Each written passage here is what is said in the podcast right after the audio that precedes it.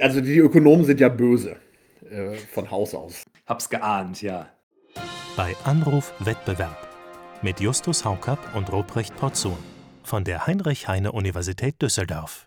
Herzlich willkommen, liebe Hörerinnen und Hörer, und vor allem herzlich willkommen an Justus Haukapp, den Direktor des Düsseldorfer Institutes for Competition Economics. Hallo Justus.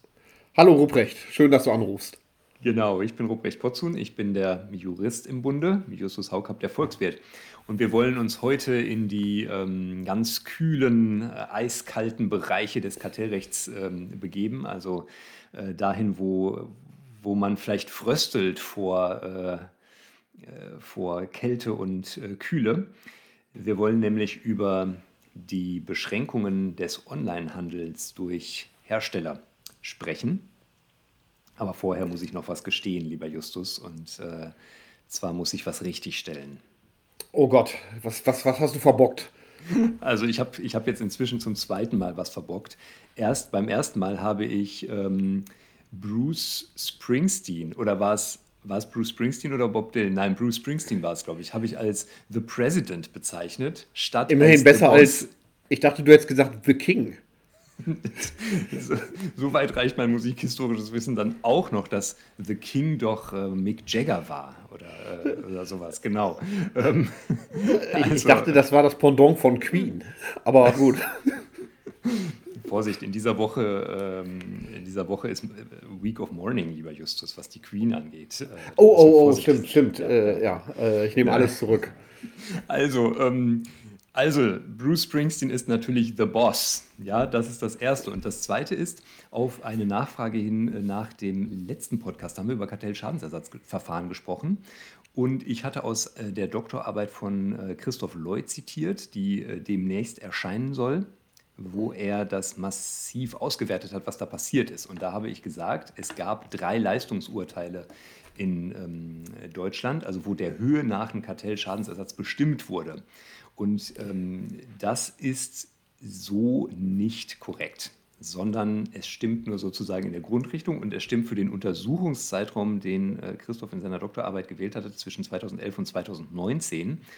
Davor gab es einzelne Urteile, also seit 2003 gab es irgendwie vier weitere Entscheidungen und danach im Jahr 2020 kam natürlich noch das Urteil, das wir ja auch besprochen haben vom Landgericht Dortmund. Und alle vier letzten Urteile, also zwischen 2011 und 2020, diese vier, wo es dann mal geklappt hat, einen Schadensersatz zu bestimmen, die basieren tatsächlich auf Schadenspauschalierungen, äh, also Klauseln, die vorher in dem Vertrag ähm, ah. drin waren. Das wollte ich nochmal sagen. Okay, also dann gab es doch ähm, ungefähr zehn Fälle äh, insgesamt, ja, wenn es so, auch genau. ja. äh, in dem Zeitraum bis 2019 nur drei äh, gegeben hat. Aber dennoch, das ist ja dennoch ähm, äh, letztendlich keine überragend hohe Zahl äh, angesichts der Vielzahl ja. der Verfahren. Ich glaube, in der Grundaussage stimmt es und wenn man sozusagen die letzten zehn Jahre anschaut, dann lagen wir sogar goldrichtig. Aber wir wollen ja hier akkurat sein und, ähm, und das ist vielleicht auch nochmal der Hinweis, unsere Hörerinnen und Hörer können uns natürlich Feedback geben und sollen das auch. Ja? Also bitte äh, schreiben Sie uns äh, über die sozialen Medien, über E-Mail oder sonst wo und äh, sagen Sie uns, was wir falsch und richtig machen oder wie toll Sie das alles finden. Also dafür sind wir auch empfänglich, Justus. Ach, dafür haben wir jetzt ehrlich gesagt schon genug E-Mails. Äh, Waschkörbeweise, Waschkörbeweise, wie man früher sagte. genau. Nee, aber ich, ich ähm, tatsächlich freue ich mich auch, wenn die Leute äh, Hinweise geben. Äh, auch ähm, teilweise bekommen wir auch Hinweise, worüber wir auch mal reden könnten. Ähm, das kann man ja. nicht immer sofort machen, aber das finde ich auch ganz interessant und ich merke mir das dann und ähm, habe so eine kleine Liste sozusagen, was, was wir nochmal besprechen sollten in Zukunft. Heute sprechen wir über einen ganz aktuellen Fall, einen gefrierbrandaktuellen Fall sozusagen. Und das ist der Fall Liebherr. Ähm, Ice Ice Baby. Ja. ich merke schon, du kennst dich in der Musikgeschichte richtig gut aus. Das war äh, LL Cool J, oder? Cool oder war das von Cool and the Gang? Wir sind mitten im Thema auf jeden Fall. Genau. Also. Äh, das Bundeskartellamt hat eine Pressemitteilung verschickt und hat geschrieben, dass es sich mit dem Unternehmen Liebherr Hausgeräte geeinigt habe, dass Liebherr einige Klauseln seines Vertriebsvertrags ändern werde. Justus, vielleicht kannst du uns mal ganz kurz erklären, worum es überhaupt geht.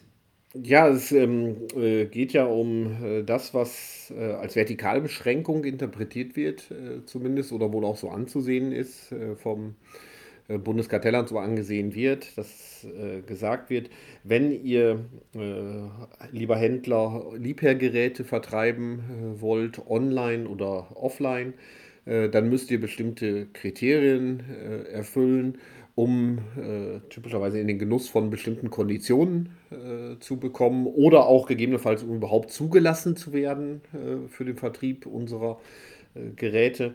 Ähm, Das äh, können ganz unterschiedliche äh, Kriterien sein. Hier ging es ja wohl in erster Linie um gewisse qualitative Kriterien, die sich nicht so sehr auf das Produkt selbst, das geht ja auch gar nicht, das wird ja vom Hersteller hergestellt, äh, bezogen, sondern auf den Service drumherum. Also wie etwa, dass man sagt, ihr müsst auch an Sonn- und Feiertagen von 9 bis 20 Uhr äh, erreichbar sein. Äh, etwa, ihr müsst bestimmte Lieferfristen einhalten, auch für Geräte, die ihr nicht vorrätig äh, habt, etwa aber die in unserem Programm sind. Und ähm, was dem Bundeskartellamt, wenn ich die Pressemeldung richtig verstehe, wohl sauer aufgestoßen ist, sie gesagt hat, ähm, da gibt es Konditionen, die gelten für Online-Händler, es gibt Konditionen, die gelten für Offline, also stationären Handel. Nun, ich denke mal, seit Corona gibt es eigentlich gar keine reinen stationären Händler, vermutlich mehr, sondern nur noch Hybridhändler im äh, Minimum.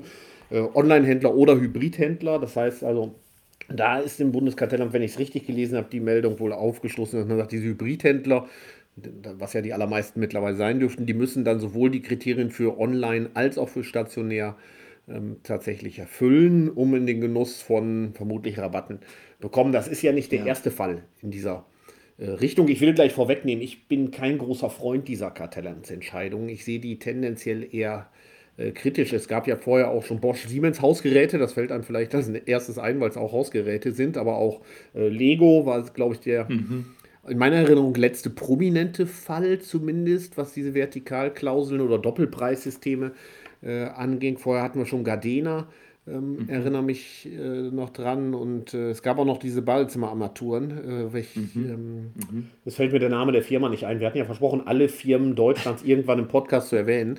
Äh, Dorbracht oder so ähnlich war es, glaube Ja. Ich. Genau. Essex und Adidas hatten auch mal solchen äh, da Ärger mit dem äh, Kartellamt. Äh, da ging es dann um den Ausschluss äh, von Internethändlern. Ähm, Ach, und Rucksäcke gab es doch auch noch. Ähm, äh, das war, glaube ich, Stern Jakob. Das ist, glaube ich, schon uralt, ne? Oder das ist. Äh, achso, nee, warte mal. Das waren, glaube ich, Nee, da gab's neuen Schultornister. Ähm, Äh, ja, also- so, also, ja.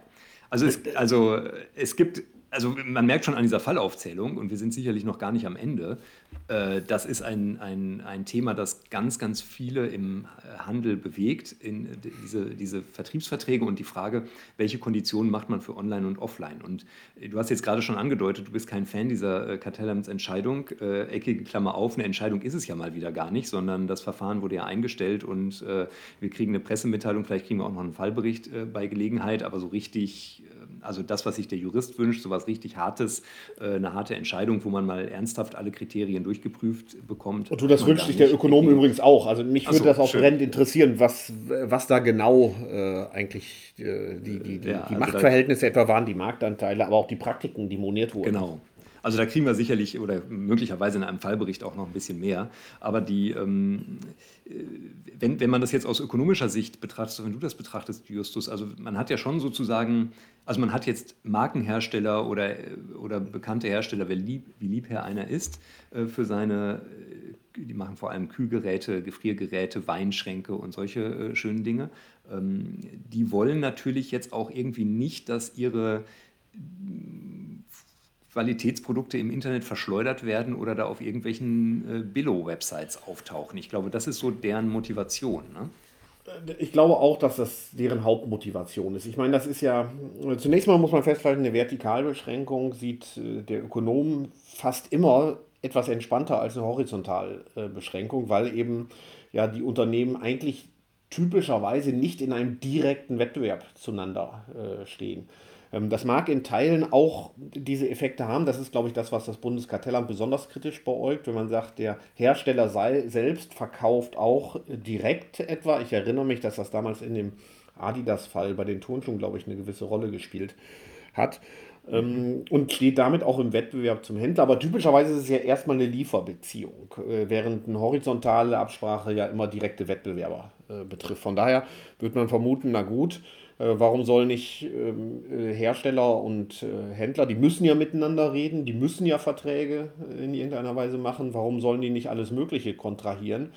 Ähm, und eigentlich ist die, die ökonomische Theorie, sagt, das ist, kann eigentlich überhaupt nur ein Problem sein, wirklich, wenn da eine Marktbeherrschung in irgendeiner Weise vorliegt. Diese ganzen Modelle, die da so gebaut werden in der Ökonomie, die sehen typischerweise so aus, es gibt einen Hersteller und zwei Händler äh, oder sowas in dieser äh, Natur. Also oben ein Monopol, oben ein Duopol, und dann ich den einen irgendwie aus so einer Art Marktabschottung zu erzeugen oder ähnliches. Das sind so diese typischen Modelle. Gegebenenfalls gibt es auch noch so eine kartellierende Wirkung ähm, unten bei den Händlern.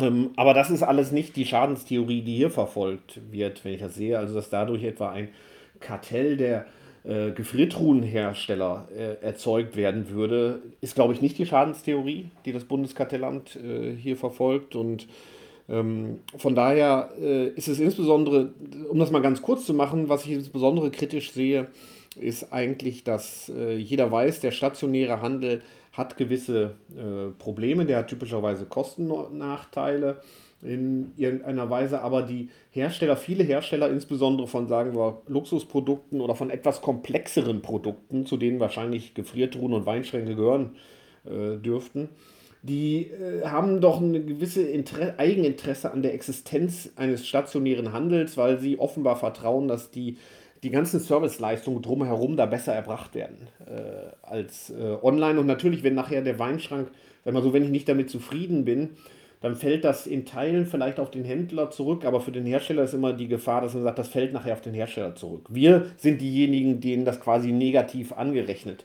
äh, wird und davor haben, deswegen haben wir ein ganz großes Interesse daran, möglichst vertraglich sicherzustellen, dass da nicht jeder unsere äh, Kühlschränke oder Weinschränke oder Gefriertruhen verkauft, was dann dazu führt, dass wir unzufriedene Kunden haben und die nachher aber quasi unsere Marke dadurch äh, beschädigen.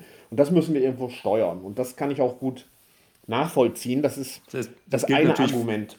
Das gilt natürlich vor allem für die Marken- und Qualitätshersteller sozusagen. Ne? Also die jetzt, das ist, sind eben jetzt eben nicht die, äh, also ich nehme mal an, Liebherr äh, mit Sitz in Ochsenhausen macht nicht die billig äh, Kühlschränke sozusagen, die, sondern, sondern das ist sozusagen echte deutsche äh, Wertarbeit, wie man das so früher genannt hat. Genau, also das. Und für die kommt es eben darauf an, dass dieses, dieses. Lass mich bitte noch mal einen Schritt zurückgehen zu der Schadenstheorie, ähm, weil ja. du das gerade so ein bisschen äh, äh, relativiert hast. Also hier geht es ja dann, wenn ich es richtig sehe, eigentlich um die Beschränkung des markeninternen Wettbewerbs, also des Intrabrand-Wettbewerbs. Das heißt, der Punkt ist ja, ähm, wir haben so eine wettbewerbliche Vorstellung, dass grundsätzlich auch oder also wir wägen ja immer so ein bisschen ab, welche Art von Wettbewerb wollen wir überhaupt schützen. Und der Wettbewerb, der hier jetzt durch so eine Entscheidung geschützt wird, ist ja, dass sich verschiedene Händler von Liebherrprodukten oder bei den anderen entsprechend, dass die sich untereinander auch mal ein bisschen Preiswettbewerb machen und, und äh, der Liebherr-Kühlschrank mal hier für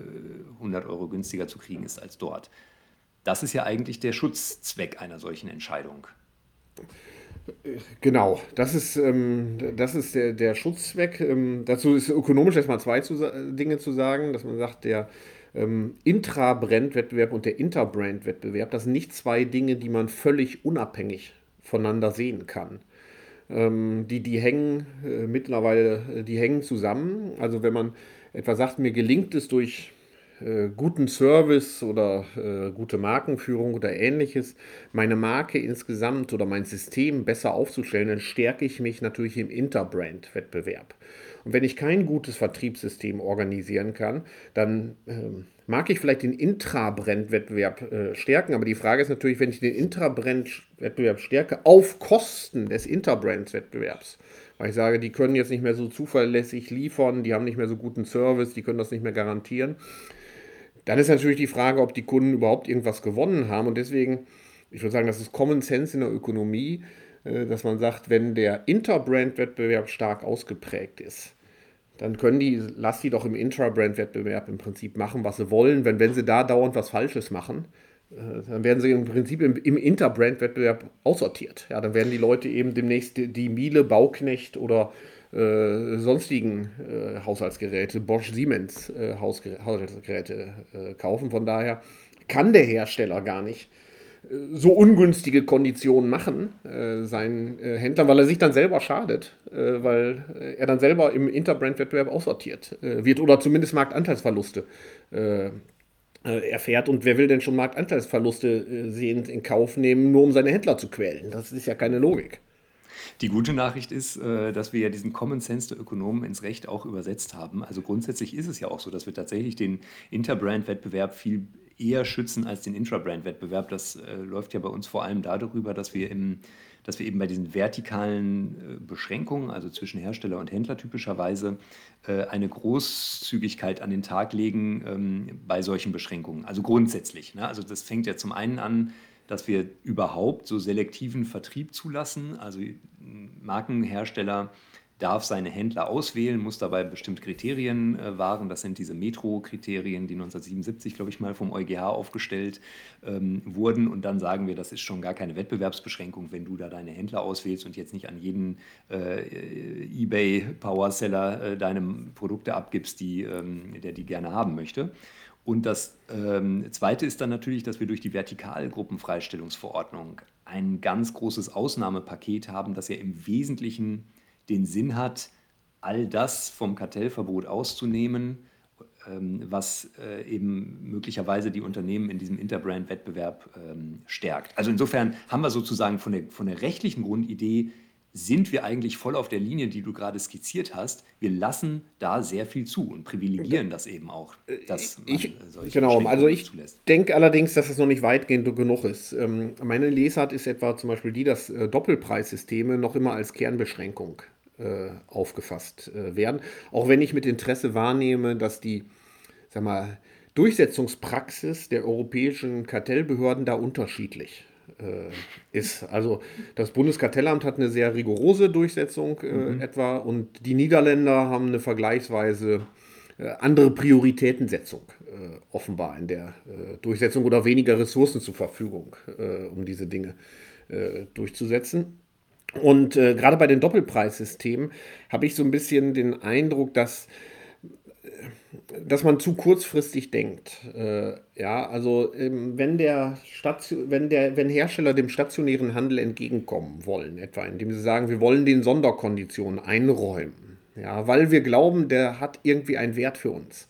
Ja, seien es die Schaufenstereffekte, äh, die, weil die Leute auf der Kö dann das im Schaufenster sehen, etwa äh, die Produkte oder seien es die äh, Serviceleistungen oder andere ähm, Gründe, warum man gerne einen stationären Handel hätte, äh, tatsächlich, dann würde ich sagen, solange man nicht äh, wirklich marktbeherrschend oder sogar sehr marktbeherrschend ist, ist eigentlich kein Problem, zwischen Händlern eine Preisdifferenzierung aus ökonomischer Sicht äh, durchzunehmen, in Abhängigkeit, wohin die das Ganze äh, verkaufen. Das wird erst, also aus der ganzen Theorie der regulierten Branchen etwa, da haben wir mal gesagt, das ist erst ein Problem, wenn da eine vertikale Integration stattfindet und ich marktbeherrschend äh, habe und das fast sowas wie ein Zugang zu einer wesentlichen Einrichtung äh, ist. Da haben wir uns immer um die Diskriminierung Sorgen gemacht und ansonsten ist das eigentlich kein äh, großes Problem. Und das, die, das, Dilemma, was ich jetzt langfristig sehe, ist, wenn man den Station, wenn man dem Onlinehandel sagt, ihr müsst, ihr kommt automatisch oder fast automatisch in den gleichen guten Genuss wie dem stationären Handel, der aber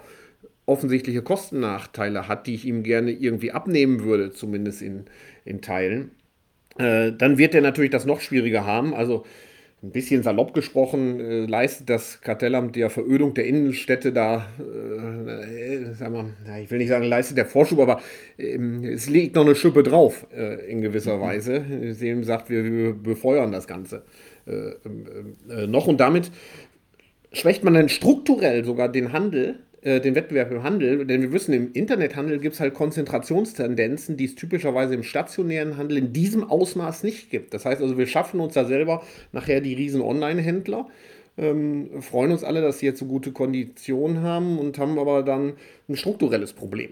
Ähm, oder, würde, ja.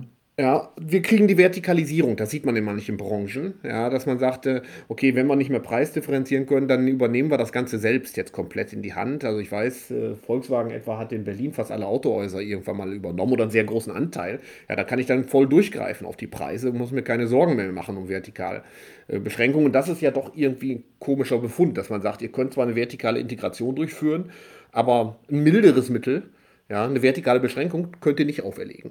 Mhm. Das, das ist mittelfristig problematisch, würde ich sagen. Ich würde dir wahnsinnig gerne widersprechen, Justus, aber ich teile leider deine Auffassung. Ich bin auch. Äh, ja, das ist, das ist bedauerlich. Dieser, Wir wollen uns doch auch mal ja, streiten, endlich. Ja, es ist, äh, es ist immer so überzeugend, was du sagst, lieber Justus. Ja, es ist, es ist eben erstaunlich, dass ähm, ausgerechnet das Bundeskartellamt, das ja eigentlich durchaus beim äh, Onlinehandel auch eine kritische Position ähm, oder, oder bei, bei der Vermachtung der Online-Märkte eine kritische Position einnimmt und an anderer Stelle da sehr aktiv ist, dass die in diesen Bereichen äh, jetzt dem Onlinehandel äh, quasi den roten Teppich ausrollen wollen gegenüber dem, äh, äh, gegenüber dem stationären Handel. Ähm, das, das, das wundert mich immer, dass es da sozusagen so sehr unterschiedliche Linien gibt. Also die Ökonomen sind ja böse äh, von Haus aus, ja, und die, die als Hab's böse geahnt, ja. also als böse, ja, da kommt auch ein Ö drin vor und äh, also, nein, die bösen Ökonomen, äh, die, ähm, es gibt ja diese ganz, ganz bösen Ökonomen, die sagen, das sind die Politökonomen, ähm, und die sagen ja immer, das, äh, das, das Schlimmste für eine Behörde ist, wenn die Probleme weg sind. Ja, und, und dies, diese ganz bösen Ökonomen, die können ja sagen, ähm, aus der politischen Ökonomie macht das total Sinn, dafür zu sorgen, dass die Probleme nicht verschwinden. Jetzt glaube ich im Kartellamt, ich kenne die Leute ja auch, da arbeiten viele Leute mit viel Idealismus, ja, die nicht böse sind, und, ähm, ja, sondern die sich auch freuen, wenn Wettbewerb ausbricht. Ja, aber sag mal, der Politökonom würde das so interpretieren. Ja, der würde sagen, für die Bundesanstalt für Arbeit ist immer schlecht, wenn es äh, keine Arbeitslosen mehr gibt. Ja, und für äh, das Kartellamt ist wahrscheinlich schlecht, wenn es keine Wettbewerbsprobleme mehr gibt. Ich ähm, fürchte, da würden mir doch noch ein paar einfallen, äh, die man dann noch angehen könnte, aber das. Äh, ja, das ja, ich, ich, ähm, ich, das ist auch sicherlich äh, völlig überspitzt. Äh, es ist ja diese Darstellung, aber es gibt immer Möglichkeiten, alles zu erklären.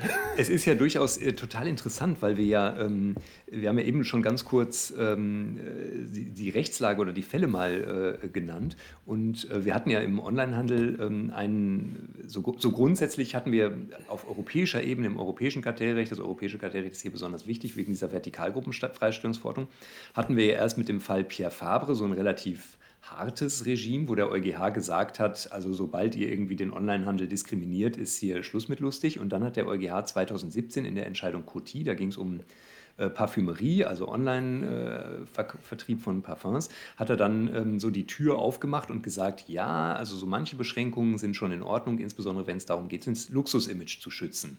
Äh, also ja. in dem konkreten Fall hatte er das auf das Luxusimage dieser Parfum-Flakons und so weiter gestützt. Und Daraufhin gab es ja eine interessante Entwicklung, weil sich dann die Frage stellte, hat der EuGH das eigentlich jetzt nur für bestimmte Luxusprodukte gemeint ja. oder allgemeiner für sozusagen jede Kategorie von Produkten? Und äh, nur wenige Tage nachdem äh, der EuGH entschieden hatte, hat sich der Bundesgerichtshof in seiner ASICS-Entscheidung positioniert und hat gesagt, äh, also wir bleiben dabei, ähm, äh, so diese, diese ähm, es ging da in der, bei ASICS ging es glaube ich um das Verbot von Preisvergleichsportalen, der Nutzung von Preisvergleichsportalen, ja. ja und hat gesagt, nee, nee, also das, äh, das greift jetzt hier für diese ASICS-Sportklamotten äh, nicht. Ähm, und die Europäische Kommission hingegen hat dann in einem Briefing irgendwie eine Zeit lang später gesagt, wir gehen davon aus, das gilt unabhängig von der Produktkategorie. Also mit dieser Cotier-Entscheidung des EuGH ist da durchaus auch rechtlich einiges in Bewegung geraten, aber das Bundeskartellamt bleibt da eher hart. Ähm, äh, oder nur am Rande bemerkt, die, die französische Kartellbehörde, die Autorité la Concurrence, hat ja dieses Stilverfahren wegen der Kettensägen ja. äh, geführt. Da hat es sich ja Stil einfallen lassen, um den Onlinehandel auszubremsen, dass diese Kettensägen äh, persönlich übergeben werden müssen. Also so von Hand zu Hand. Das macht es natürlich für den Online-Händler ja. äh, etwas schwieriger, ja, um das mal vorsichtig zu formulieren. Und hat äh, ein 7 Millionen Euro Bußgeld ähm, gegen Stil deshalb äh, verhängt. Also da ist in allen, in, in, in, in im UK gab es diese äh, so eine Golf-Ausrüsterentscheidung, Ping heißt die, wo es auch ein Bußgeld gab. Ähm, also das ist in allen Mitgliedstaaten und äh, auch im Vereinigten Königreich durchaus ähm, auch umstritten, aber es ist rechtlich in Bewegung, natürlich jetzt vor allem mit Blick auf die große Reform der Vertikalgruppenfreistellungsverordnung. Genau, ich hoffe, da tut sich ein bisschen äh, was. Vielleicht sollte ich da auch noch mal was für die von uns gemeinsam herausgegebene Zeitschrift äh, schreiben zu dem Thema. Ähm, Wie heißt die noch? Brennt mir schon eine, ähm, Wirtschaft und Wettbewerb. Hat ah. in diesem Jahr übrigens Geburtstag, äh, wow. wurde mir gesagt. Und äh, da gibt es jemand, der organisiert gerade ein ganz interessantes äh, Heft. So, der Werbeblock ist wieder zu Ende. Und äh, ähm, äh, nee, ich will noch mal sagen, zu, den, zu dieser Produktkategorisierung aus ökonomischer Sicht würde ich sagen, es gibt zwei unterschiedliche, also es gibt eine ganze Reihe von Begründungen, warum es Sinn macht, äh, diese Art der Differenzierung online, offline in den Vertikalbeschränkungen durchzuführen. Aber wenn ich zwischen Luxusprodukt, ich würde das ganz grob mal klassifizieren, es gibt Luxusprodukte und es gibt andere Produkte, die eine gewisse Komplexität und einen gewissen Beratungsbedarf äh, haben. Die ersten Fälle, als ich mich damit mal auseinandergesetzt habe, betrafen in der Tat viele Luxusprodukte. Ich weiß, Parfums waren häufiger dabei in den mhm. frühen Fällen, aber auch teure Uhren äh, waren häufiger dabei. Und das sind natürlich aus ökonomischer Sicht auch deswegen besondere Produkte, weil da diese ganz klassische Wettbewerbstheorie nicht mehr so richtig greift, weil diese Produkte ja von Leuten gekauft werden, gerade weil sie teuer sind. Ja, und äh, das sind eben häufig Statussymbole, mit denen will ich auch demonstrieren, dass ich mir etwas Teures gekauft habe. Das geht durch Parfums wahrscheinlich hinreichend gut, wenn man die erkennt. Äh, mit Uhren geht es wahrscheinlich noch besser, äh, das zu demonstrieren, weil man die ja auch immer dabei hat und man muss nicht erst das Foto, sein Portemonnaie rauskramen und zeigen, mein Haus, meine Yacht, mein Pferd und so weiter, sondern man hat die Uhr direkt am Armband. Ähm, und das ist natürlich ein gutes Statussymbol und das macht gar keinen Sinn zu sagen, wir sorgen jetzt dafür, dass das für alle billiger wird. Weil der Wert dieses Produkts, das ist ja nicht, dass die Uhr so ja. besonders präzise die Zeit anzeigt. Ja, das ist ja das, damit will ich zeigen, dass es mir gut geht und warum auch immer. Und da ist den Konsumenten witzigerweise nicht geholfen, indem ich sage, das kostet jetzt nur noch die Hälfte, weil das gar nicht deren Interesse ist die Uhr hier besonders günstig zu bekommen. Der ganze Wert des Produktes besteht im Preis. Ja, und das ist natürlich dann schon eine Besonderheit, wo man sagt, da kann man auch nicht diese, das kleine Einmaleins der Wettbewerbsökonomie anwenden und sagen, billiger ist immer besser. Das gilt da gerade nicht. Das ist bei den anderen Produkten, bei Laufschuhen glaube ich das eher weniger, vielleicht haben die auch einen Luxuscharakter, das weiß ich nicht gut genug, aber da kann ich mir erst vorstellen, dass es da wahrscheinlich einen gewissen Beratungsbedarf gibt, zumindest wenn das Laufschuhe von einer gewissen Qualität sein äh, könnten. Also bei, sagen wir, bei, bei Weinschränken ähm, oder auch bei diesen äh, Badezimmerarmaturen, da ging es ja, glaube ich, darum, dass sie dann nur von bestimmten Fachhändlern wiederum installiert werden mussten und so weiter. Ähm, da kann ich mir das sehr gut vorstellen, dass man sagt, das ist nicht sowas wie eine Tafel Schokolade äh, oder sowas, die ich mir einfach mal so kaufe und wenn sie mir nicht gefällt, dann kaufe ich mir nächstes Mal eine andere, äh, sondern man will da dafür Sorge tragen, dass die Beratung wirklich gut ist, damit die Leute nicht hinterher mit der Marke unzufrieden sind, meine eigene Marke ich äh, beschädige. Das ist also eine andere Argumentationskette als bei den Luxusprodukten. Äh, Justus, wir müssen ja einfach noch das Wort äh, Trittbrett fahren. Äh, das haben wir noch gar nicht verwendet in diesem äh, Podcast, obwohl das irgendwie dazugehört. Ne? Also es geht ja auch immer darum, dass, äh, dass ich dann ja. auch noch diesen ganz schlimmen äh, Fall habe. Ich gucke mir die Badarmaturen bei meinem netten Sanitärfachhandel ähm, an und suche die da aus. und dann gehe ich schnell ins Internet und bestelle die dafür 5 Euro günstiger. Und der arme Typ, der den Beratungsaufwand hatte in seinem schick eingerichteten Showroom, der ähm, schaut in die Röhre. Ja, also das ist, das ist ja sozusagen jetzt die, die, äh, immer auch ein Problem, das damit dann noch verknüpft ist in dieser Abwägung zwischen stationärem Handel und Onlinehandel. Das zum einen, das sind die sozusagen die, die, die Services, die vor dem Verkauf ähm, geleistet werden, aber auch die After-Sales-Services, äh, die ich auch sich ähm, häufig vor Ort gerne sicherstellen äh, möchte. Und ähm, das ist tatsächlich einer meiner Lieblingsartikel äh, aus, von 1962 schon, äh, Lester Telser, Why do manufacturers want fair trade? Äh, das Journal of Law and Economics, das ist ja von Ronald Coase begründet worden 1960, also einer der ersten Aufgaben 62, dann zwei Jahre später war dieser schöne Artikel. Ähm, und damals war das Problem sicherlich noch gar nicht so ausgeprägt. Da hatte Telsa schon ausgeführt, es gibt diesen Konkurrenz zwischen dem Fachhandel und den Discountern und da ist immer das Problem, die Leute gehen im Fachhandel, lassen sich beraten und kaufen dann beim Discounter und das ist natürlich da gab es das Internet ja noch nicht. Ähm, heute viel, viel ausgeprägter, mhm. äh, dass man sagt, die Leute gehen im Fachhandel und kaufen dann äh, online auch, stehen auch im Laden und sagen, guck mal, online kostet nur so und so viel. Ähm, und damit kann sich der Fachhandel natürlich langfristig nicht über Wasser halten. Und vielleicht noch ein letzter Gedanke, diese Idee vom Kartellamt, dann soll ich den einfach pauschale Zahlungen machen. Äh, so eine Art Fixum jeden Monat überweisen. Das ist natürlich überhaupt nicht anreizkompatibel. Also das kleine Einmaleins der sozusagen Anreiz, ähm, der Principal-Agent-Theorie suggeriert, ich muss anreizkompatible Verträge machen. Das muss ich an irgendwelche Leistungsparameter knüpfen. Wenn ich eine pauschale Zahlung mache, ohne dass das an irgendein Leistungsparameter geknüpft ist, dann werden die auch keine Leistung erbringen dafür. Äh, das ist dann wie ein bedingungsloses Grundeinkommen für die. Ja, äh, also dafür macht keiner was. Das, das besprechen wir ein anderes Mal. Ähm, Justus, wir äh, halten fest, so richtig glücklich sind wir mit dieser Kartellamtsentscheidung nicht, obwohl wir ja sonst eigentlich immer. Es ist gar keine Entscheidung, habe ich heute Stimmt, gelernt. Richtig. so richtig glücklich sind wir aber nicht, ähm, weil wir sozusagen, ähm, obwohl wir sonst immer alles grandios finden, was dem äh, freien Wettbewerb äh, hilft, äh, sehen wir hier die verödeten Innenstädte sozusagen als ähm, Kollateralschaden. Und äh, wir haben aber eine gewisse Hoffnung, weil die Vertikalgruppenfreistellungsverordnung der Europäischen Kommission in Reform ist. Wenn du dazu noch was schreiben willst, ich glaube, du musst dich beeilen, Justus, denn äh, diese, dieser Reformprozess, sage ich jetzt nicht nur als Herausgeber einer Zeitschrift, sondern auch ja, als ich weiß, ich weiß, die, die, Wettbewerbsinteressierter. Denn man ist da, glaube ich, schon auf der Zielgeraden, aber man weiß auch noch nicht so ganz genau, wo es ähm, endet mit dieser Vertikal-GVO. Da können wir also gespannt schauen, äh, wann äh, die Kommission ihren äh, Text vorlegt. Ist äh, richtig. Vielleicht noch die Bemerkung zum Schluss. Es geht natürlich nicht nur um die verödeten Innenstädte, das ist sicherlich politischen äh, Problem, sondern auch um die strukturelle Absicherung äh, des Wettbewerbs, weil der Online-Bereich hat einfach höhere Konzentrationstendenzen als der stationäre ja. Handel und die sollte man nicht noch befeuern. Da sind wir uns völlig einig. Das war bei Anruf Wettbewerb, meine Damen und Herren. Danke, Justus, und bis nächste Woche. Ja, bis nächste Woche. Danke, Ruprecht. Hat Spaß gemacht. Tschüss.